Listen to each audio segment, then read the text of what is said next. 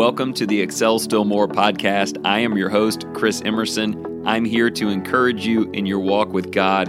Thank you for joining in. Today's podcast is sponsored by a wonderful company, Creation to Revelation. This group of Christians believe it is extremely important that we teach the Word of God to our kids. They have original graphic illustrations from the beginning of the Bible to the end featuring the beautiful and consistent presence of Jesus throughout. You can explore all of that at creationtorevelation.com. I'm so thankful you're here, so let's get started. Hey, it's great to have you listening in today. Several weeks ago at the Lindale Church, I shared a lesson where I invited every person in the room to ask themselves an important question Am I an asset? In my family, in Christ Church, and among the world. It didn't really occur to me that week that I needed to share that content with you, but some important things have happened since. First of all, I've had a couple of opportunities to counsel people, and we walked through this asset versus liability construct and what it means for you to be exposed to others over time and what you're building with your usage of that time. So I started to find the idea applicable in one on one discussions. And then, probably more important than that, I'm sitting on my couch in my home last night thinking, every evening I'm here with my family. As these days and weeks and years pass, what kind of an effect does my presence have on them? And if the Lord continues to answer our prayers and give us time together, what is that going to mean for the people that I love? And even broader than just in my home, what is the meaning or impact of my life on everyone that God chooses to put around me? So, anyway, at that point, I couldn't wait to get to the office today and record some of this for you because the promise of this podcast series still holds. If it's working for me, I'm going to share it with you. So, let's start this with a couple of needful definitions. Or actually, maybe I should start with an apology. If you're not a numbers person, a finance or investment person, terms like asset versus liability may not be so common to you. For reasons that I simply cannot explain, I've always had some fixation on those principles going way back. In fact, I remember many years ago, I had to choose between full time gospel preaching work and taking over at an Edward Jones investment branch. And I pray, in fact, very often, that my decision has pleased God, but those principles still hold in my life and merge in with spiritual concepts in a way that at least connects for me, and I hope today it connects for you also.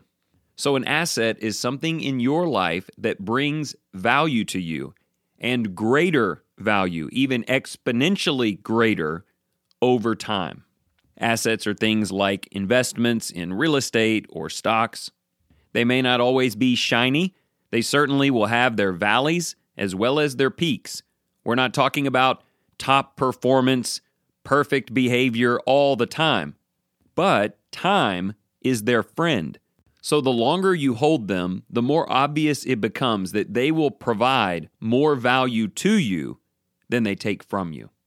Liabilities are the exact opposite of that.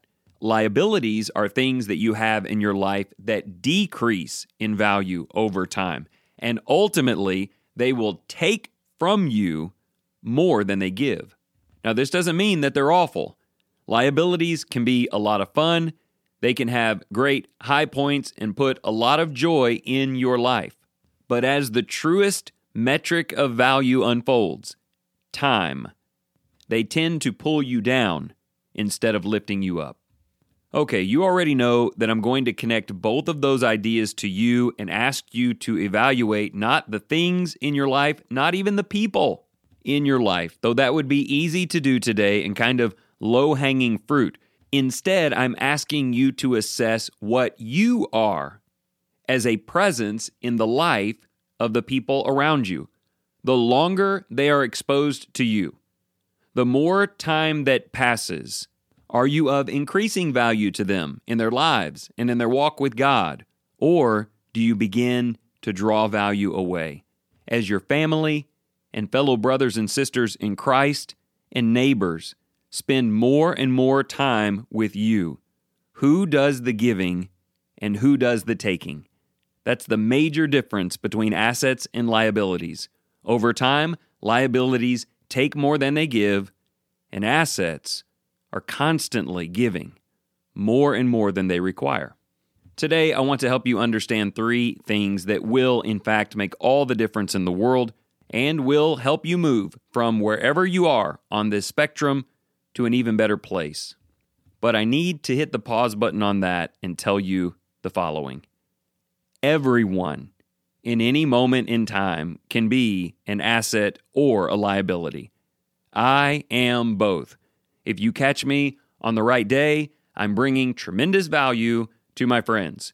If you catch me on the wrong day, I am no good for anyone else who happens to be in the room with me. Just like I said about stocks, even good ones have down days, and even the most diminishing liabilities have their bright moments.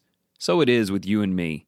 There is nothing in today's discussion about perfection, about always being the brightest light in the room, always holding back your words to say only what is needed, always being in a good mood because I need to be an asset and I don't want to draw people down. That is not what this is about. To take you back a week to the episode from last Monday, do not let that broken soundtrack play in your mind. You may already be there. You are six minutes into this episode and you're thinking, I'll never be an asset. I have too many failures. I make too many mistakes. I've done too much. All I can say to you about that is same.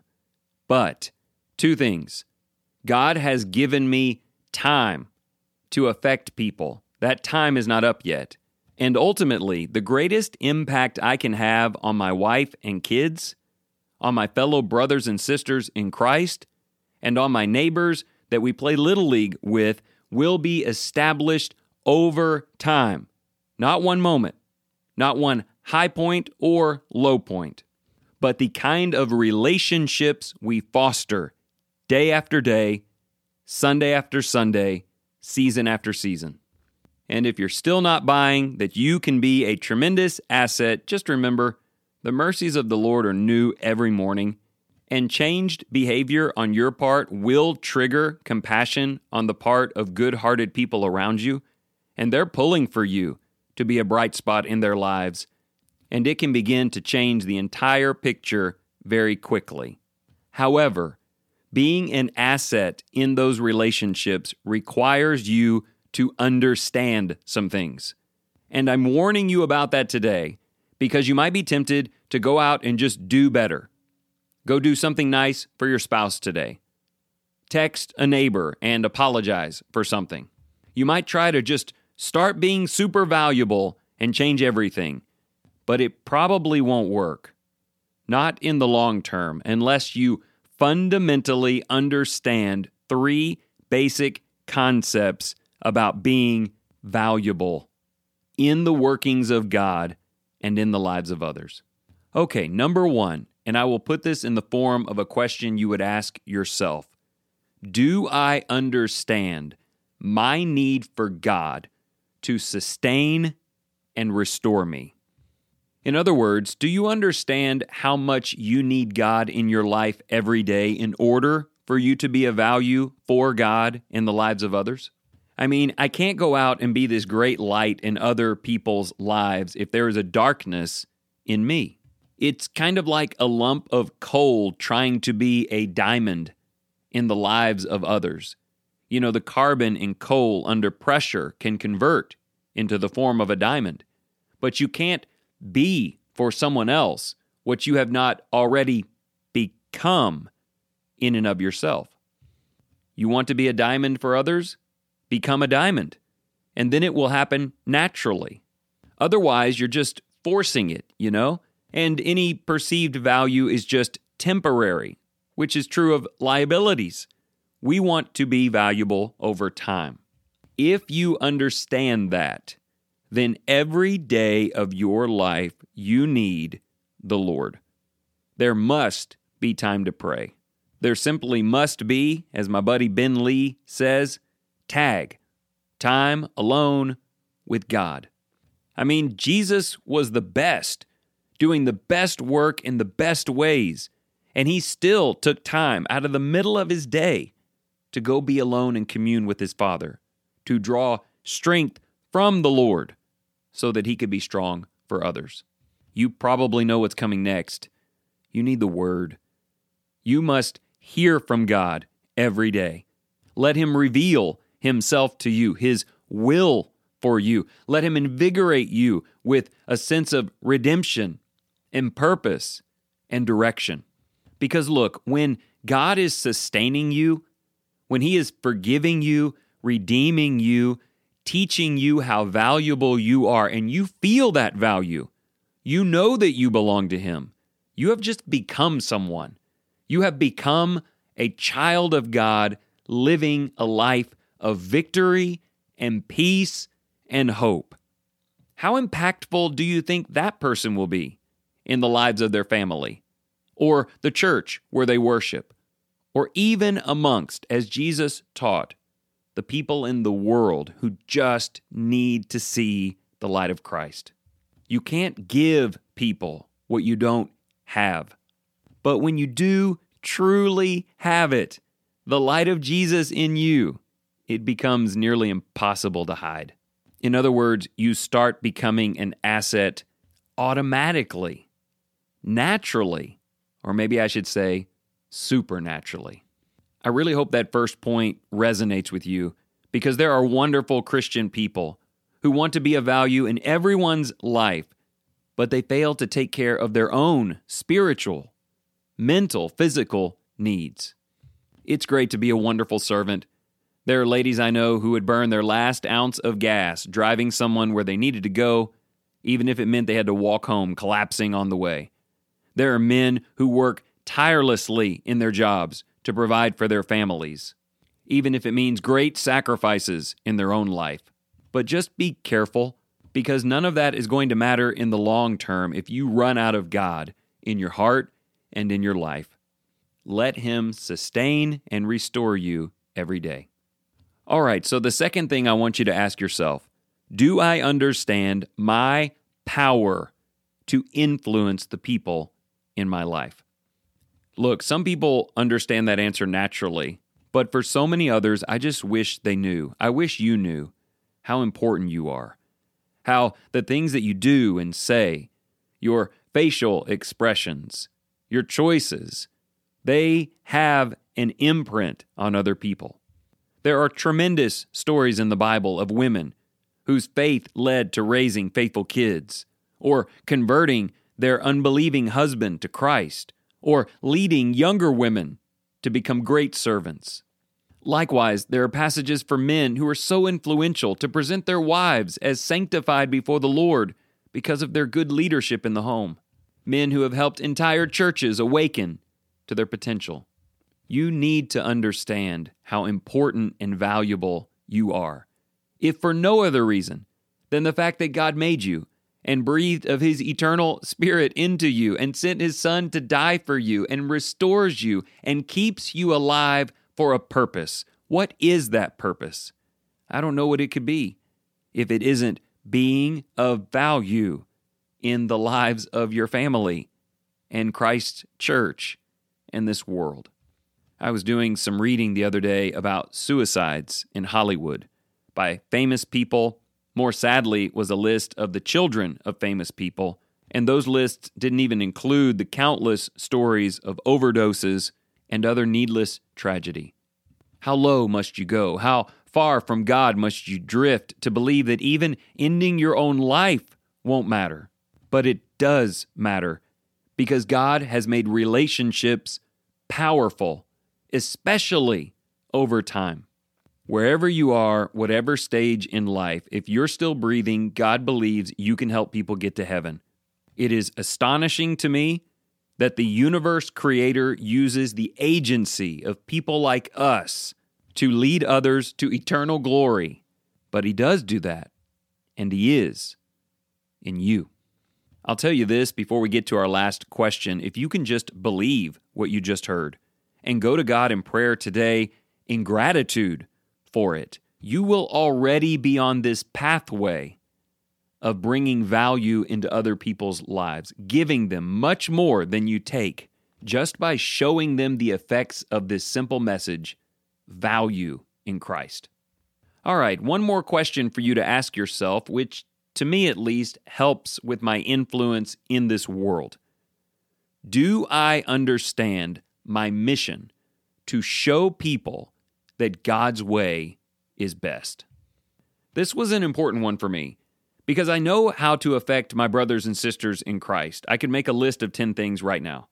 I know how to be a better influencer in my family, control a couple of these things, emphasize a couple of those things, and try to be consistent. But if you asked me, how am I to be a light in the world among my neighbors, among the people that we play ball with or run into in the store? It's a little harder to define because my exposure to them and them to me is much more limited. Even if it's a coworker that you see 40 hours a week, there's only a certain amount of interaction time where you can make that difference. But I'm drawn to the great Romans chapter 12, verses 1 and 2. That passage says, I urge you, brethren, by the mercies of God, to present your bodies a living and holy sacrifice acceptable to God, which is your spiritual service of worship.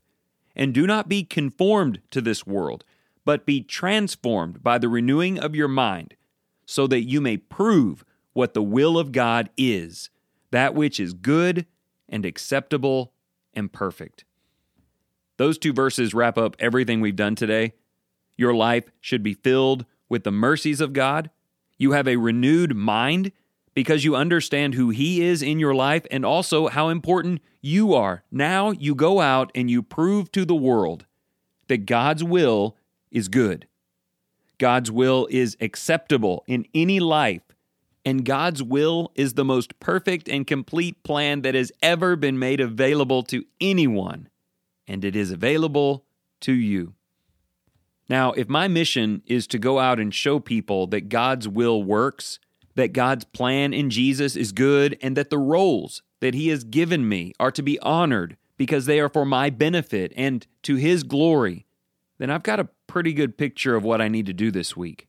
First of all, I need to have a good attitude.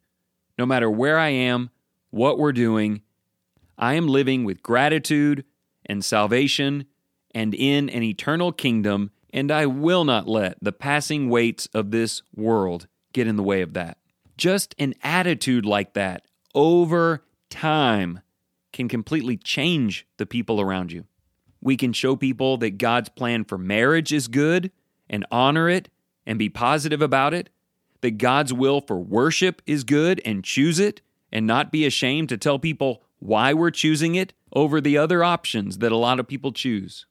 And while doing that occasionally probably won't help, doing it consistently and optimistically just keeps bringing value to those relationships and offers your unsaved neighbor something that they desperately need, even if they don't realize it yet.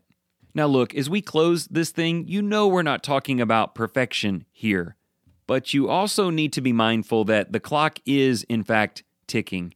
And God is only going to give us so many more opportunities. We don't know how much time we have, but we know exactly how He wants us to use it.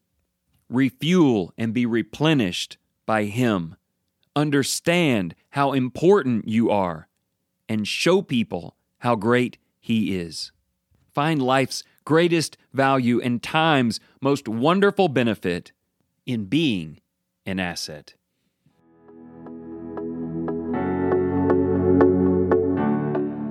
Thank you so much for joining in today. If you enjoyed this program, consider sharing it with your family and your friends.